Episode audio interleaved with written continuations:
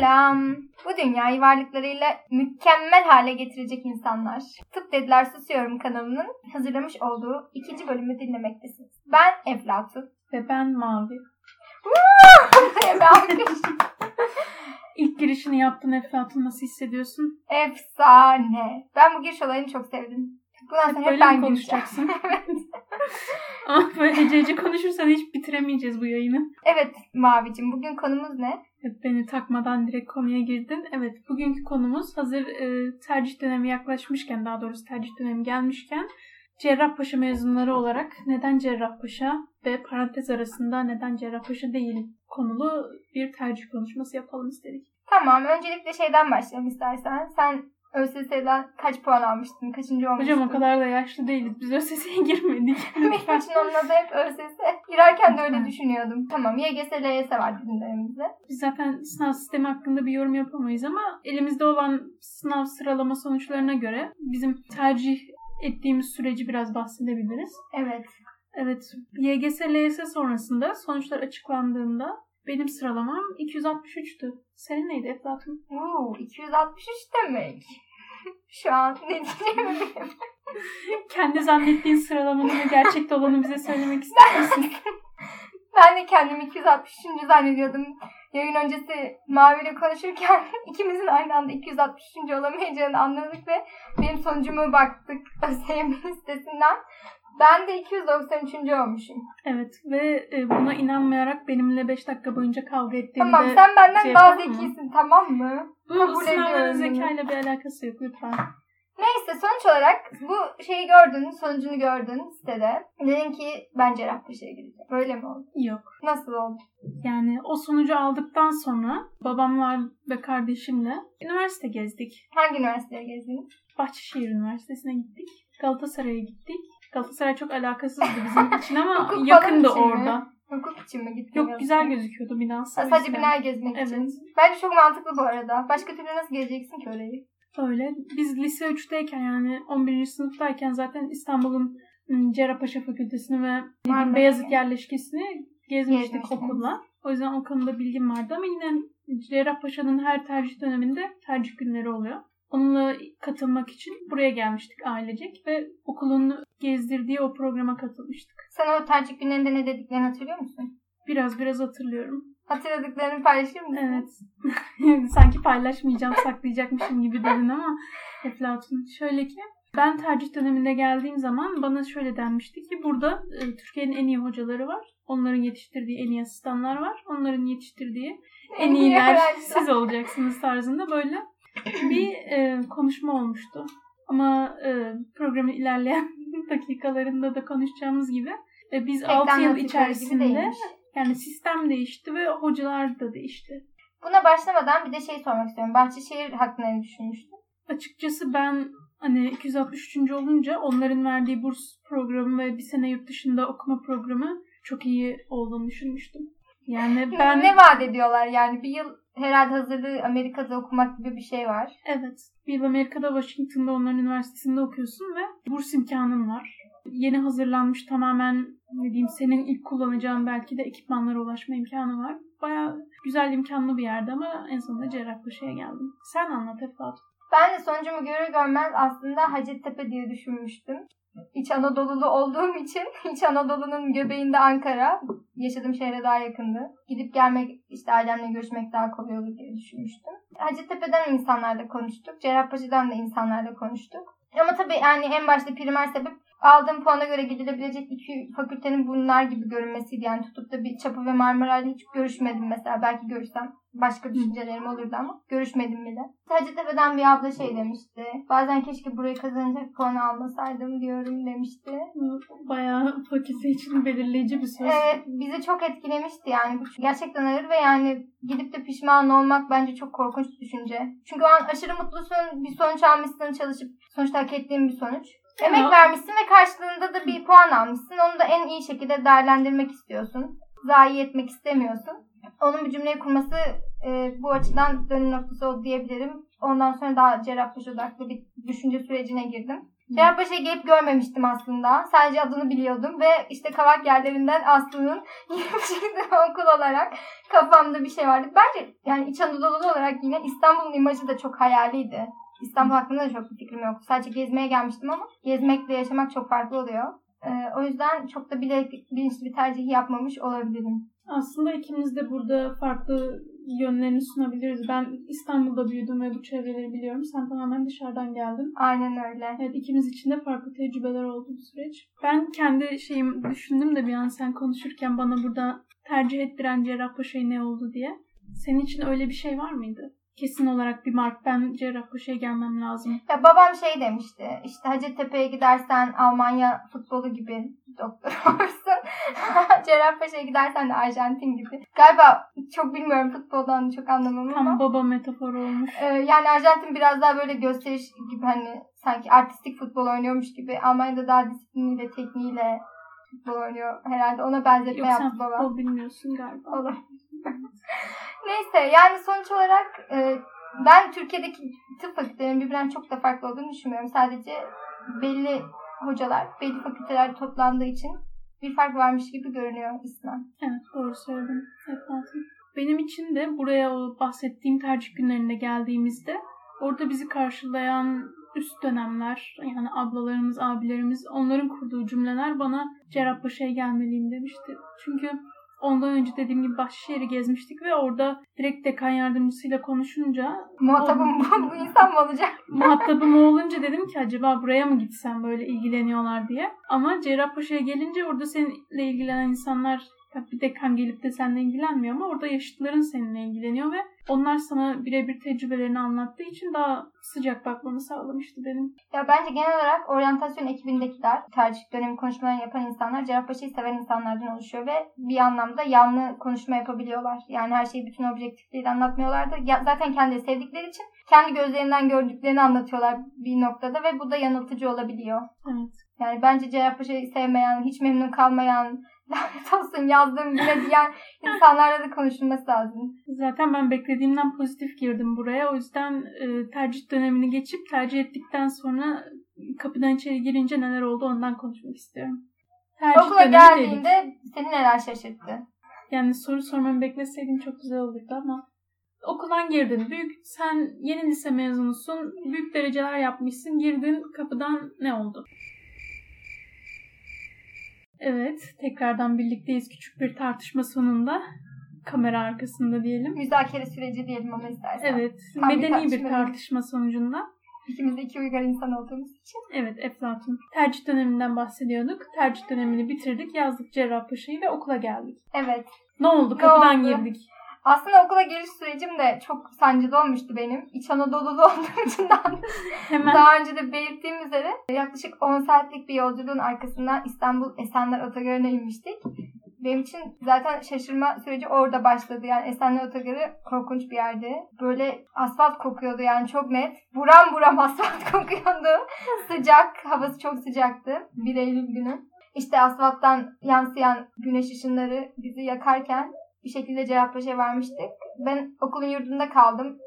3 yıl kadar. İlk günde bizim kaldığımız, kalacağımız odalar belli değil henüz. Çünkü TUS, TUS'a daha 2 hafta vardı ve TUS'tan önce internler çıkmıyordu yurttan. Böyle bir sistemi var yurdun. Biraz saçma ama o yüzden yeni gelenler böyle 2 hafta misafirhane gibi bir yerde kalıyorlar. Ama misafirhane şu yurdun alt katında böyle bodrumda yani.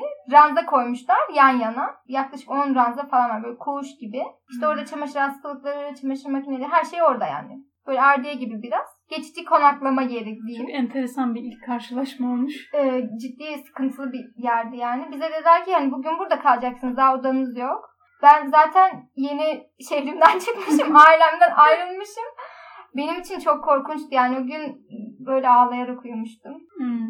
Hiç Böyle mi geçecek? tanımıyorsun. Ya, tam öyle değildi. Liseden arkadaşlarımla birlikte yazmıştık ama gelmiştik daha doğrusu. Yine de insan bir tuhaf, yalnız, garip, hüzünlü ve duygu karmaşası oluyor yani. Kötüydü ilk günüm o açıdan. Ertesi gün okula gittik. İşte okulda ben bekliyorum amfi. İşte okulun çevresinde bir çimenler olur. Katolik Hmm. üniversite resimleri olur ya. Çimenlerde bir, bir çocuk gitar çalar. Herkes onun çevresine Oy. toplanmıştır.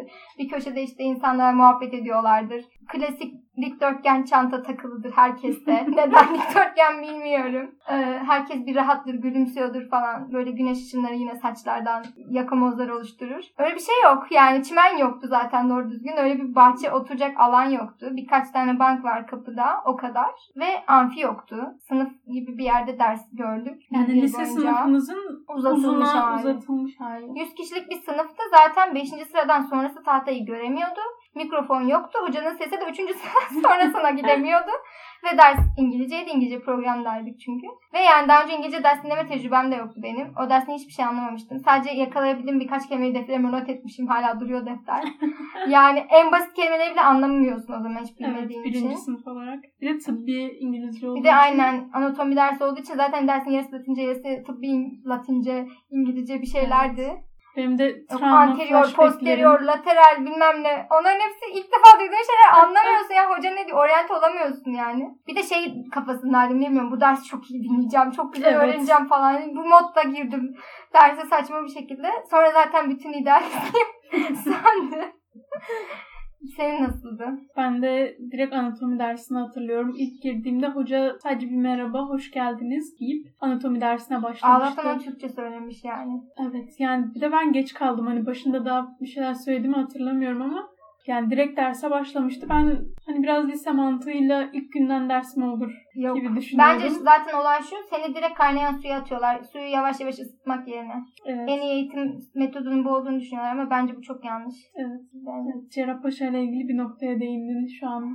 Kaynayan suyun içine atmak ne oluyor? Kendin çalışırsan kendin öğrenirsin. Ya, tam onu kastetmedim. O da doğru. Öyle bir mantık da var ama ya böyle yeterliliğinden emin olmadan seni sorumluluk almaman gereken noktalarda görebiliyoruz. Böyle bir şey Evet. var bence. Güzel oldu bu cümle. Neyse burada çok Politik bir cümle oldu. Devam edelim. evet. Ee, Cerrahpaşa'nın sisteminden bahsedelim istersen biraz. Sınavlar nasıldı? İlk bir yıl nasıldı mesela? Kaç gün okula gidiyorduk? Cerrahpaşa'nın sistemi aslında diğer fakültelere göre daha güzel bir sistem. Çünkü fakültesi 6 yıl. Bunun normalde ilk 3 yılı temel, sonraki 3 yılı klinik olarak gidiyor birçok fakültede. Ama Cerrahpaşa'nın iyi olan yanı ikinci sınıftan itibaren hasta görüp onlarla konuşmaya başlıyorsunuz. Yani bu Cerrahpaşa için büyük bir artı. Ama şimdi hasta görürken ki şartlardan da bahsedelim bence. Geldim ikinci sınıfta her öğrenci bir hocaya veriliyor. Bizim dönemde 120 tane öğrenci var. Gruplar 11 kişilik. Bir tane hocanın yanına gidiyorsun. Küçük bir tane poliklinik odasında 11 kişi ayakta bir tane hasta geliyor. Sanki hastanın başında böyle yığınla 12 tane insan duruyor. Yani oradan bir futbol takımı da çıkarmış. Evet. Daha verimli kullanabilirmişsiniz kişi Evet bak potansiyelinizi. bunu hiç düşünmemiştim. Futbol bilgin yok ama bunları biliyorsunuz ha. Tamam vur yüzüme vur. Gerçi bu yer sıkıntıları birçok tıp fakültesinde de vardır ama cerrahpaşa için kanayan bir yara diyelim. Sen ne düşünüyorsun? Ya bence bu tamam tamamen devlet politikası ile ilgili. Doktor sayısını artırmaya çalışıyorlar. O yüzden tıp fakültesi sayısı artıyor. Alınan öğrenci kontenjanı artırılıyor. Ama bu sonuçta o üniversitenin altyapısını geliştirmeden atılması gereken bir adım değil. Önce o güçlendirilmeli. E, 11 kişi pratik yapmak bence çok verimsiz ki bu ilerleyen yıllarda değişti mi sevgili Mavi? Değişmedi. Yani yaklaşık bu sayıda insanla sen polikliniklerde hocayla birlikte hasta bakmaya devam ettin. Ve ikinci sınıfta başlıyor dedik. Ama 3, 4, 5 yine devam ediyor bunlar ve aynı hocaya ikinci sınıf, üçüncü sınıf, dördüncü sınıf ve beşinci sınıf öğrencileri aynı anda denk gelebiliyor.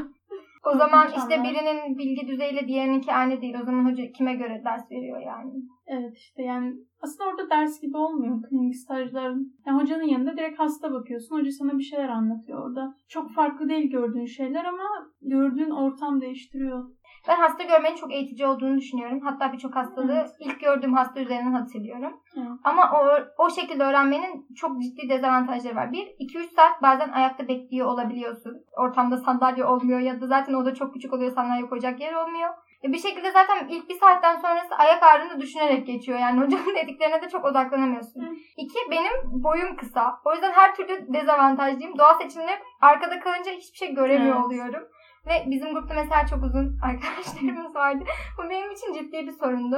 Sonra başka ne sayabilirim? Evet sen Ha, üçüncüsü mesela hoca gerçekten çok verimli şeyler söylüyor. Öğrenmem gereken şeyler söylüyor. Çok güzel açıklıyor. Belki püf noktalarını paylaşıyor hastalığın. Kendi klinik deneyimini paylaşıyor. Kesinlikle çok kaliteli hocalarımız var. Ama sorun şu ki o 3 saatte sana o kadar çok bilgi veriyor ki sen onların Yani hiçbir aklını tutamıyorsun maalesef. Bu sözel pratiğin böyle bir dezavantajı var bence. Yani her şey bir şekilde yazılı olarak da sana sunulmalı. Sen belki pratikten önce buna çalışıp gitmelisin. Yani çalışıp gider miyiz o ayrı bir konu ama böyle bir şansımız da olmuyor aslında. Ve sonra bazen hoca mesela o, o güne kadar hani dersi anlatılmayan bir konu hakkında bile pratik yapabiliyor. Bir standart olmadığı için. Ve 3 saat gerçekten verimsiz geçiyor. Bir şey de öğrenememiş oluyorsun. Evet, temel olarak baktığımızda hocanın yanında aldığımız stajlarda stajın kalitesi tamamen hocaya bağlı. Aynen öyle ve bir standartizasyon yok. Şey gidiyor her e, staj başında hocalara neden bahsetmeleri gerektiği o temel şeyler gidiyor konular. Ama ben hocaların buna uyduğunu düşünmüyorum. Her hoca Kesinlikle. mesela hangi dalda branşlaştıysa o konuyla ilgili bir şey anlatabiliyor. O gün başından geçen bir hasta varsa spesifik o hasta üzerine anlatabiliyor. Yani bir sonraki grupta başka bir hasta gelecek o gün onu anlatacak. Gruplar arası bile böyle bir standartizasyon yok. Ve benim tecrübeme göre hoca mesela işi çok yoğunsa diyor ki servise git hastadan anamnez al. Ve 5 tane öğrenciye bir hasta düşecek şekilde servise yolluyor. Ya aslında bu en başta yani ikinci, üçüncü sınıftayken iyiydi. Çünkü zaten çok tecrübesizdik Evet. ve beş kişi bile alamıyorduk. Her türlü eksik çıkıyordu. Evet. Ee, ama sonrasında bence de bunun daha birebir düzeyde olması ve her kişinin aldığı anamnezin de tek tek konuşulması gerektiğini düşünüyorum. Kişi bazında sunuluyor olmalı. Grupça hasta sunmak. Hem grupta bir kişiye hep o görevi veriyorsun. Diğer kişiler hiç hasta Evet. sunmamış oluyor aslında. Hiç hasta sunmayan kişi ben oluyorum. Çünkü ben bu sistemi çok ım, gereksiz buluyordum ve 5 kişi birden hastanın yanına gidince o hastanın birden 5 tane tıp öğrencisini karşısında görüp oradaki psikolojik durumu beni çok rahatsız ediyordu ve çok fazla buna dahil olmak istemiyordum. Ya bir de şöyle düşünülüyor. Doğru mu bilmiyorum. Hani üniversite hastanesi tercih ettiğiniz için bu kadere siz razı gelmek durumundasınız. Hastalara hasta bakış açısı bu. Ya bir noktada doğru gerçekten bizim de orada eğitim almamız gerekiyor. Ama bu hastaya bu şekilde dayatılmamalı yani. Hasta açısından da olumsuz bir tablo çiziyor bu. Evet kesinlikle. Geldi- Bazen böyle 15 kişi karın muayenesi yapıyoruz bir hasta üzerinden. Evet. Çok 15 güzel kişi anlar. akciğer sesi dinliyoruz. Tabii ki bunları dinlememiz lazım. Bunları bizim öğrenmemiz lazım. Ama bunun yolu bu mu? Başka Yani- yolları olmalı. Ee, benim bildiğim bir farkını Cerrahpaşa ve Marmara arasında söyleyebilirim. Biz kliniklerimizi böyle görürken Marmara'da okuyan arkadaşımdan biliyorum. Mesela aile hekimliklerine dağıtılıp ellerine bir tane yapılması gereken prosedürler çizelgesi veriyorlar ve onları bitirmelerini isteniyor. Nasıl prosedürler çizelgesi? Atıyorum e, karın muayenesi yapacaksın. Bir tane aile hekimine bir öğrenci, iki öğrenci gittiği için karın muayenesi kişi rahat bir şekilde yapıp öğrenebiliyor. Çok sık duyduğumuz bir tane cümleye gelelim. Ne? Eşek bağlasan mezun olur. Doğru mu bu? Sen ne düşünüyorsun Eflatun? Kesinlikle katılmıyorum. Bence tıp fakültesi yani dünyanın neresine giderseniz gidin zor okunan bir fakülte. Çünkü bilgi yükü çok ağır. Çünkü insanla uğraşıyorsunuz. Yaptığınız en küçük bir hatanın bile e, geri dönüşümsüz sonuçları olabilir. Bunun ciddiyetinde ve sorumluluğunda olmanız lazım. Daha başladığınız ilk günden ki öyleydik de. E, ve bu sorumluluk da zaten o ciddiyeti getiriyor ve sürekli çalışma durumunda hissediyorsunuz kendinizi. Ve sınavların da ben o kadar kolay olduğunu düşünmüyorum. Her sınav için gerçekten çalışmamız gerekti yani ki Dördüncü sınıftan itibaren sözlüğümüz başladı ve sözlüğü zaten birebir hocayla baş başa kaldığınız, sizi e, her yönüyle sorgulayabildiği, soruların nereden geleceğini asla kesilemediğiniz bir sınav türü ve bunun için de çok hazırlıklı olmanız lazım. Evet, fakültesi gerçekten insanın tüm yönlerini test ediyor bence. Sabır. Ya sabır, stres dayanıklılığı, Evet. e, dediğim ders çalışma, motivasyonu. Evet doğru Çok söylüyorsun. önemli şeyler bunlar tıp fakültesine gelirken. Yani puana göre tercih yapmak değil de kişiliğe göre tercih yapmak lazım. Ya mesela ben zor olduğunu biliyordum ama herhalde yaşamayınca şey yapamıyorsun, tam idrak edemiyorsun ne kadar zor olacağını. Ben de zor olacağı hayal gibi bir şeydi aklımda. Yani sadece yaparım diye düşünerek geldim ve gayet zorlandım. Yani. Ya bir şekilde yapılıyor tabii ki. Herkes mezun oluyor ama yani sonuçta bu yıllarımız da geri gelmeyecek bir noktada da. Doğru söylüyorsun Eflatun. Evet Eflatun hazır Cerrahpaşa'nın bu yönlerinden bahsetmişken bir de ilk yılda bizi bekleyen şeylerden bahsedelim. İlk yıldan başlayıp diğer yılları da anlatabiliriz. İlk Yani yıl sistem bizde şeydi. evet. Haftada bir gün ders yoktu. Ee, Biraz birinci sınıfa yeni başlamışız. işte üniversite sınavından yeni çıkmışız. Dinlenelim gibi düşünmüşler sanırım. Birinci sınıfın ders yükü de çok ağır olmadığı için haftada dört gün dersimiz vardı. O açıdan iyiydi yani memnunduk hepimiz. Evet. Ve genel olarak tatilleri bir tık daha uzundu diğer tıp fakültelerinden. Bir aydı galiba ya da beş haftaydı hatırlıyorum. Öyle bir yıl şeydi, tatili. evet. Evet diğer fakültelere göre bayağı bir fazlaydı bizim tatilimiz. Ya bunu biraz da şey için düşünüyorlar işte öğrenciler mesela yurt dışına stajla mı gidecek gitsinler. Bu bir engel olmasın önlerinde. Evet. İşte araştırmaya mı katılacaklar, çalışmaya mı katılacaklar? Evet. İstedikleri gidebilirler gibi düşünüyorlar ki bence de öyle zaten bizim birçok arkadaşımız bu tatilleri fırsat olarak değerlendirip istedikleri yerlerde staj imkanı bulabildiler. Evet, internken de zaten alt dönemleri görüyorduk kendi istekleriyle gelip o boş vakitlerinde çalıştıklarını. Aynen o tip şeyler de yapılabilir. Evet. Ee, onun dışında komite sisteminden bahsedebiliriz. Ee, eğer değişmediyse biz, yani biz komite okurken sistemi dediğimiz sınav sistemi. Üniversiteye geldiğinizde karşılaşacağınız sınav Evet, tüm sistemi. tıp fakültelerinde zaten bir komite olayı vardı. Bizde şöyleydi. Her komitenin vizesi ve finali kendi içindeydi. Böyle yıl sonunda ortak bir final olmuyordu. Ee, Birçok tıp fakültesinde böyle sanırım. O finalden kalınca yıldan kalıyorlar. Bizde finalden kalınca o kuruldan kal- kalmış oluyordun. Bu da şöyle demek. Mesela birinci sınıfta toplam 4 kurul var. Birinden kaldıysan 2 ay uzamış oluyor okulun. Bir yıl uzamış olmuyor. Yani şöyle diyebiliriz. Komite sisteminde komite dediğimiz şey mesela gastrointestinal sistemle alakalı tüm fizyoloji, histoloji, anatomi tüm konuların birleştirip bir paket haline getirilmiş hali ve bunun sınavını sen yani atıyorum iki ay sonra verdiğin zaman tamamen onu geçmiş oluyorsun ve yıl sonunda tekrardan aynı konuyu bil, yani o konudan sınav olman gerekmiyor. Evet. yani komite sistemi genel olarak ve bu Cerrahpaşa adına güzel bir sistem. Evet ben bu sistemden çok memnundum. Bunu ilk düşünenden de gerçekten Allah razı olsun. Cerrahpaşa'yı daha sevdiğim bir şeydi bu yani. Karşılaştırınca o arkadaşlarımı görüyordum yıl sonunda finale çalışan insanları. Evet. Hani yazın o sıcağında tatil yapmak dururken finale çalışmak bence çok yıpratıcı. Kesinlikle. Ve şu da var. Sonuçta o kurulun ki- içinde kendi finaline çalışırken o kurulu tekrar güzelce çalıştığın için az konuyu daha öz çalıştığın için daha kalıcı oluyor. Evet, Böyle bir avantajı da var bence bunun. kesinlikle haklısın. Tamam 1 2 3 böyleydi yaklaşık olarak. Komite sistemi aynı şekilde devam etti. 4 ile birlikte sözlüler başlıyor. Artık kliniğe geçtiğiniz için klinikte aldığınız stajın stajı yanında aldığınız hocasıyla birlikte bazen bazen de tamamen rastgele olmak üzere bir sözlüğe giriyorsunuz. Yanında da bir yazılı sınavı oluyor. Genel olarak 4 ve 5 bu şekilde geçiyor. Sözlü usulü. Ve 6. sınıfta artık sınavınızın olmadığı, hastanede aktif olarak çalışmaya başladığınız internlük dönemi başlıyor. Güzel bir özetleme oldu Eflatun. Ee, okulun m, ne diyelim bilimsel aktivitelerinden bahsettik. Şimdi okulun bize sunduğu sosyal aktivitelerinden bahsedelim biraz. Sen daha sosyal bir insan olduğu için bu konuda daha bilgilisindir diye düşünüyorum. Ee, teşekkür ederim. İltifat olarak alıyorum bunu sevgili Mavi. Nasıl istiyorsan öyle al Eflatun. Şimdi şöyle, Cerrahpaşa'da çok fazla öğrenci kulübü var. Ama bence birçoğu yeterince aktif değiller. Mesela biz üniversiteye başladığımızda sinema kulübü vardı. Ben o kulübe üyeydim. Haftada bir sinema gösterimleri yapıyorlardı. Ayda bir de sinema gecesi oluyordu. Böyle işte sabaha kadar arka arkaya 6 film falan gösteriyorlardı. Böyle güzel bir gece oluyordu aslında. Evet gitmiştik birlikte. E, kulüp odası falan güzel bir yerde. Sonra ama bir şekilde kulüp inaktifleşti. Ne oldu bilmiyorum o arada. Artık film gecesi afişleri hiç görmüyorum. E, ket vuruldu etkinliklere. Yani korona öncesinde diyelim şu Ay, an korona öncesi değil ya. 2-3 yıldır yok. Yani evet. Takip etmiyorsun sen o yüzden bilmemene şaşırmadım sevgilim. Onun dışında dans kulübü var. Mesela ben katılmadım şahsen ama e, okulun ilk katında böyle kocaman bir dans odası var. Orada yıl sonunda tango gösterisi falan yapıyorlar galiba. Hiç katılmadım ama. E, onun dışında okulun yine en alt katında böyle bir spor salonu var kocaman. Orada da haftada bir yoga dersleri veriliyor sanırım. Ona bir kere gittim ama yoga çok ilgi alanıma girmediği için gidemedim. E, onun dışında şey var. Türkmisk diye bir kulüp var. Türkmisk genellikle tıp fakültesi öğrencilerinin oluşturduğu bir kulüp ve gayet de köklü bir kulüp bildiğim kadarıyla. Daha çok yurt dışı stajlarıyla ilgileniyorlar. İşte yıl içinde bir sınav düzenleyip yazın ya da yıl içinde yine olmak üzere e, yurt dışına belli ülkelerde staja gidip gelebiliyorsunuz. O ülkelerden öğrenciler de Türkiye'ye geliyor sizin fakültenize. Ve fakültelerin kontenjanları da gönderdikleri öğrenci sayısıyla orantılı olarak değişebiliyor. Öyle bir sınav olayı vardı. Yani Yine- okulun çeşitli kulüpleri var. Özellikle yeryüzü doktorları Evet, yeryüzü alakalı kulüpler. doktorlarındaydım aynı zamanda. Orada da daha sosyal ve gönüllülük esaslı etkinlikler yapıyorduk. Böyle tanımış insanları çağırıp konferans verdirtiyorduk. Efendim, biz mesela bir, şey, bir etkinlik yapmıştık. İşte çocuk esirgeme kurumuna kalan çocuklara sağlık eğitimi vermiştik. Güzel bir etkinlikti benim açımdan. Eğitici olduğunu düşünüyorum.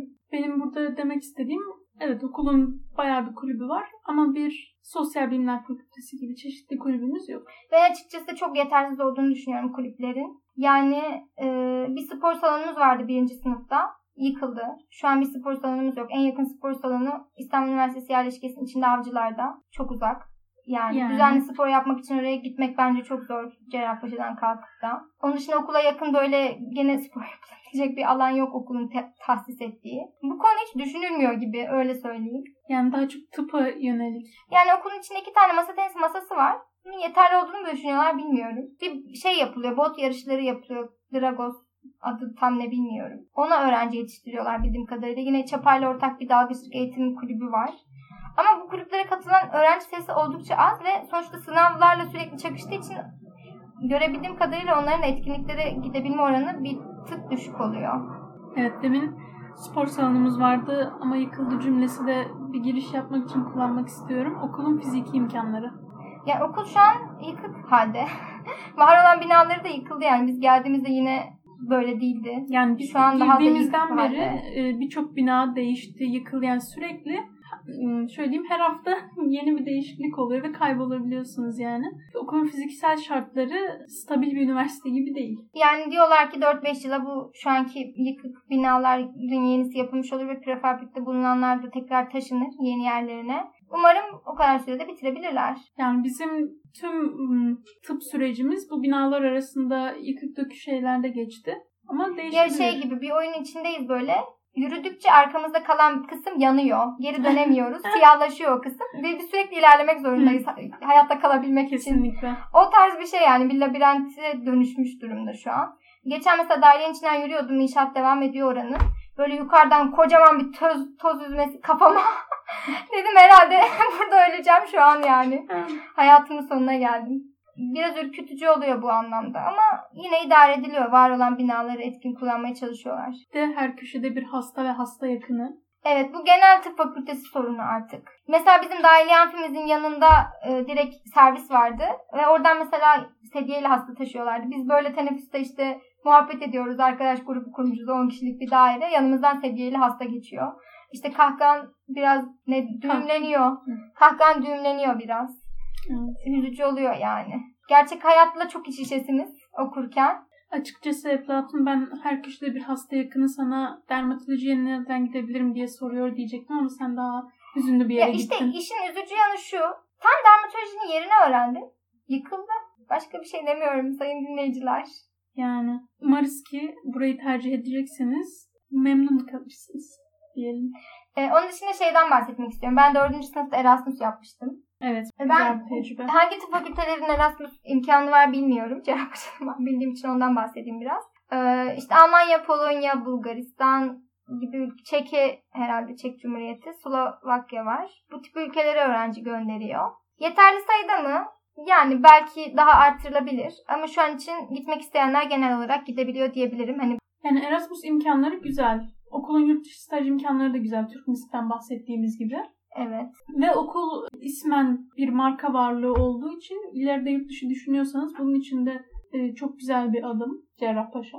Evet bir de şimdi belgesel çekildiği için herhalde bir tanınırlığı artmıştır diye düşünüyorum. Cerrahpaşa'yı öyle bir göstermişler ki böyle dünyadaki en kaliteli hastane. Her şey aşırı özel dizayn edilmiş, tertemiz. Hocam ben o belgesele güldüm diye beni evden attı ailem o yüzden. Yani gelip görmeden tabii belgeseldekilere de inanmamak lazım. yani e, Sonuçta her belgesel çekeninin bakış açısını taşıyor. okulu özetlemek gerekirse şöyle diyebiliriz birkaç madde içerisinde. Komite sistemi güzel. Yurt dışı imkanları güzel. Fiziksel imkanları kötü. Kötü. Evet. Hocaları orta. Şimdi şöyle hocalarımızdan çok kaliteli olanlar var. Ama akademik olarak başarılı olduğu halde eğitim anlamında kendini o kadar da yetiştirememiş hocalarımız da var. Çünkü ikisi farklı şeyler bence. Türkiye'de çok Evet. bir arada yürütülmeye çalışılıyor ama İngilizce yeterliliği olmayan hocalar var. Ve bu yetersizliğe rağmen ders anlatmaya devam etmekte çok ısrarcılar. Ve özellikle olmayan İngilizcesiyle İngilizce ders anlatmak isteyen hocalarımız da oluyor. Evet yani bunu bir statü aracına dönüştürmüş durumdalar mı bilmiyorum. Hmm. Hocam bu şekilde hava atamazsınız. Üzgünüm. Doğru kesinlikle. Benim e, demek istediğim şuydu. E, son dönemde devlet fakülteleri yani devlet tıp fakülteleri hoca kaybediyor. Özel fakültelere, özel hastanelere ve Cerrahpaşa da bundan Nasibini aldı. evet kesinlikle. Yani Üzücü. benim o girişten denilen cümle işte en iyi hocalar, en iyi asistanlar. Yani geldiğimizde eskisi gibi değildi. Şimdi eskisini de bilmediğimiz için aslında tam olarak kıyaslayamayız sevgili. Mavi. Ee, ama daha bizim girdiğimiz yılla bu yılı kıyaslarsak bile gittiğini Fark var. gördüğümüz hocalar oldu. Direkt bunu birinci dereceden gözlemlemiş olduk bu noktada. E, hocaları da bir noktada suçlayamıyorum yani artık. Ben de profesör olmuş olsam mesela sırf kültürü var, bağlıyım, gönülden seviyorum diye her gün şu moloz yılın içine girmek istemezdim. Doğru diyorsun. Eflatun. Eklemek istediğin bir şey var mı? Okulun yeri çok iyi. Bu arada bunu belirtmedik Hemen ama belirtelim. İstanbul için bu çok önemli ve yani Cerrahpaşa İstanbul'un göbeğinde diyebilirim. Hani dediğimiz merkez sosyal imkanları uzaksınız. Avcılar kamp yerleşkesine çok uzak burası ama İstanbul içinde yapılabilecek birçok şeye çok yakın. Ee, iki dakikada yeni kapıya gidilebiliyor mesela. Kadar hızlı Taksim'e. yürümüyor herkes. Tamam ben de iki dakikayı biraz abartmış olabileceğim. 10 dakikada böyle yavaş yavaş yürüyerek yeni kapıya sallana sallana gidebiliyorsunuz. Ve okulun önünde otobüs duraklarından istediğiniz her yere Beyazıt'a, Taksim'e gidebiliyorsunuz. Evet bu bir avantaj ama şu bir dezavantaj. Cerrahpaşa çevresinde yerleşmek, yaşamak pahalı. Yani Belki çok düşünülmüyor ama bence fark ediyordur yani. Bir Marmara ile bile kıyaslayınca fark ediyordur illaki. İstanbul içindeki ya üniversitelerde de. şöyle ki e, binalar yani oturduğun konaklama imkanları yeni olmadığı için değmiyor verdiğin paraya. Böyle de bir durum var. Sadece Mesela bizim şu an için. yaşadığımız evin bir tane karanlık odası var. Ve boş yani kullanamıyoruz çünkü güneş almıyor. Ben odaya girmek bile istemiyorum. Ben odada iki ay kaldım ve tamamen psikolojim bozuldu. Çok zor topladık. Sonra. Ya mesela ben İç Anadolu'lu olduğum için İç Anadolu'da bu tip bina yerleşkeleri Evet. bulunmaz. Bir sonraki podcastimize kadar oylama istiyorum ama Eflatun bu kadar İç Anadolu dediğine göre hangi ilden olabilir? Bilene e, sürprizimiz var. İç Anadolu gömleğimi hediye ne hediye edeceksin? Evet Eflatun okulun şartlarından ben yeterince bahsettiğimizi düşünüyorum. İlerleyen podcastlerde tekrardan bahsederiz isteyen olursa üç dinleyicimizden. Ee, şimdi sana sormak istediğim bir şey var. Bir İç Anadolu'lu olarak yaptığın tercihten mutlu musun? Bu çok zor bir soru ve buna net olarak cevap veremem. Şimdi şöyle bir durum var. Her seçiş bir vazgeçiştir sonuçta. Ve vazgeçtiğim hayatları yaşasaydım neleri seçeceğimi kestiremediğim için e, %100 evet ya da %100 hayır diyemem. E, ama genel olarak şöyle geliyor bana. Yani aldığım puan için ve muhtemelen o anki ruh halim ve zihniyetim düşünüldüğünde verilebilecek en mantıklı karar verdim. Muhtemelen bugün yine aynı puan alsam yine Cerrahpaşa'yı yazardım. Ama bu Cerrahpaşa'yı aşırı sevdiğimden, okulun çok kaliteli olduğundan ya da buraya gelmenin o puan almaya kesinlikle değecek olduğunu düşünmemden değil. Biraz diğer seçenekler değerlendirildiğinde belli avantajları olduğu için, biraz liseden arkadaşlarım da burayı yazdığı için ve birlikte bir tercih yaptığımız için işte biraz İstanbul'da olduğu için ve İç Anadolu'dan ayrılmak, kopup yeni bir coğrafyada yeni bir hayata başlamak istediğim için farklı kriterler vardı benim açımdan ve bir- birçoğunu Cerrahpaşa'da sağlıyordu. Şimdi şunun da farkında olmak lazım. Sonuçta bu karar tüm hayatını etkiliyor belki ama geri döndürülemeyecek bir kararda değil. Sonrasında yaptığınız faaliyetlerle akademik anlamda, kariyer anlamında diğer tıp fakülteleriyle aynı noktaya geliyorsunuz bir noktada bence. Ve zaten TUS diye de bir sınav var. Ve TUS da insanları yine eşitliyor. Belki bir mühendis için işte Boğaziçi'nden mezun olmakla Gaziantep Üniversitesi'nden mezun olmak aynı değildir. Ama tıp fakültesi için bence bu çok geçerli. Çünkü TUS'la isterseniz tekrar Cerrahpaşa'da asistan olabilirsiniz. Burada ilerleyebilirsiniz. Kesinlikle katılıyorum Eflatun.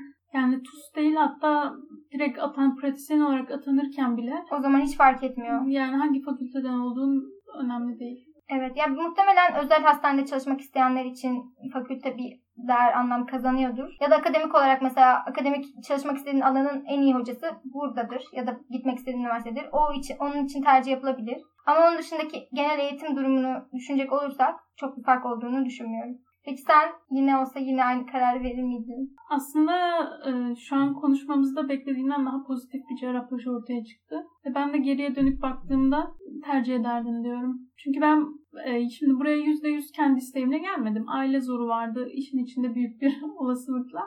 Ve e, İstanbul'da gidebileceğim en güzel yer burası. En güzel dediğim imkan olarak değil kesinlikle ama. Yani Bunu özellikle altın çizerek belirtiyoruz. Yani en mantıklı yer baktığımız zaman diğer fakültelerle kıyasladığımızda yine Cerrahpaşa'ydı. Benim için özetlemek gerekirse evet Cerrahpaşa'yı tercih ederdim. Ama buraya geldiğimde e, biraz daha kendim motive olmak isterdim. Daha fazla önem vermek isterdim çalışma şartlarıma. Kendini mi Kendim değiştirmek için. isterdin? Yani Hayır ama şu an okulda değiştirmek istediği, okulda değiştirmek istediği şeyleri konuşuyoruz şu an. Kendin nereye gidersen git değiştirebiliyorsun çünkü ama okul değişemiyor ya. Ama şöyle düşünelim. Bir zaman makinesine atladık ve 6 yıl geriye gittik. Ne yapıyoruz? tamam. Ee, ya şöyle Cerrahpaşa'da düzelmesi gereken çok şey var aslında. Bunları biraz da onun için anlattık. Değil mi sevgili Mavi? Bu Kesinlikle. değiştirilebilecek şeylerin değiştirilemiyor olması beni üzüyor. Yani tamam bazı şeyleri değiştiremezsin. Mesela Cerrahpaşa'nın konumunu şu an değiştiremezsin. Bu sıkışmışlıktan bir noktada kurtulmaya kurtulamayacak ama var olan alanda yani en verimli şekilde değerlendirmek biraz onların elinde. İşte ders saatlerini ayarlamak, hoca sayısını, öğrenci sayısını ayarlamak bunlar da onların elinde. İşte verilen eğitimin kalitesini denetlemek, bunu standartize etmek de onların elinde. Öğrenci destek programları oluşturmak belki yine onların elinde. Evet. Bu Tıp fakültesi öğrencisi bir noktada yani okulu hapis gibi oluyor. Sürekli ders çalıştığı için okul olduğu için haftanın her gün okulumuz vardı mesela. Bu, üniversite böyle bir şey değil aslında yani 3-4 gün gidersin ve sonrasında yani okulla ilgili ne yapmak istiyorsan o yönde yönlenirsin. Bizde çok öyle değil. Çoğu şey zorunlu. Yani tıp fakültesiyle ilgili bilinmesi gereken en önemli şey gittiğin fakülte hastanenin yanında olduğu için sosyal dış imkanlar olarak çok da iyi değil. Kendi imkanını kendin oluşturabileceğin bir Aynen yer tıp öyle. fakültesi. Bunun bilincinde olup o şekilde adımlar atıldığında zaten sorun olmayabilir bu. Kesinlikle. Eklemek istediğim bir şey var mı Eflatun? Hayatta her şeyin kontrolü bizim elimizde değil. O yüzden bu seçimi yaparken belki tüm hayatınızı, tüm kaderinizi etkiliyormuş gibi hissedebilirsiniz. Ama çok da öyle olmadığını farkında olmak lazım. Ve e, şunu da eklemek istiyorum bu söylediğin üstüne.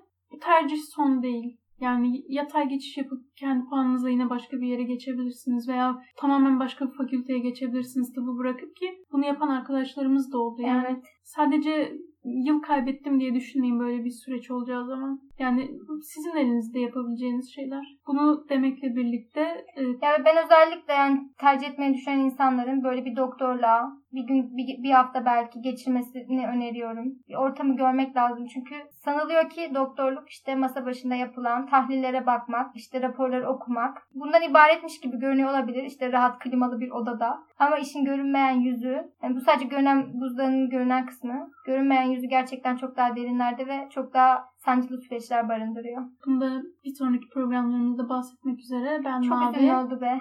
Ben Eflatun. Ve Tıp Dediler Susuyorum programını dinlediniz. Bir dahaki bölümde görüşmek üzere.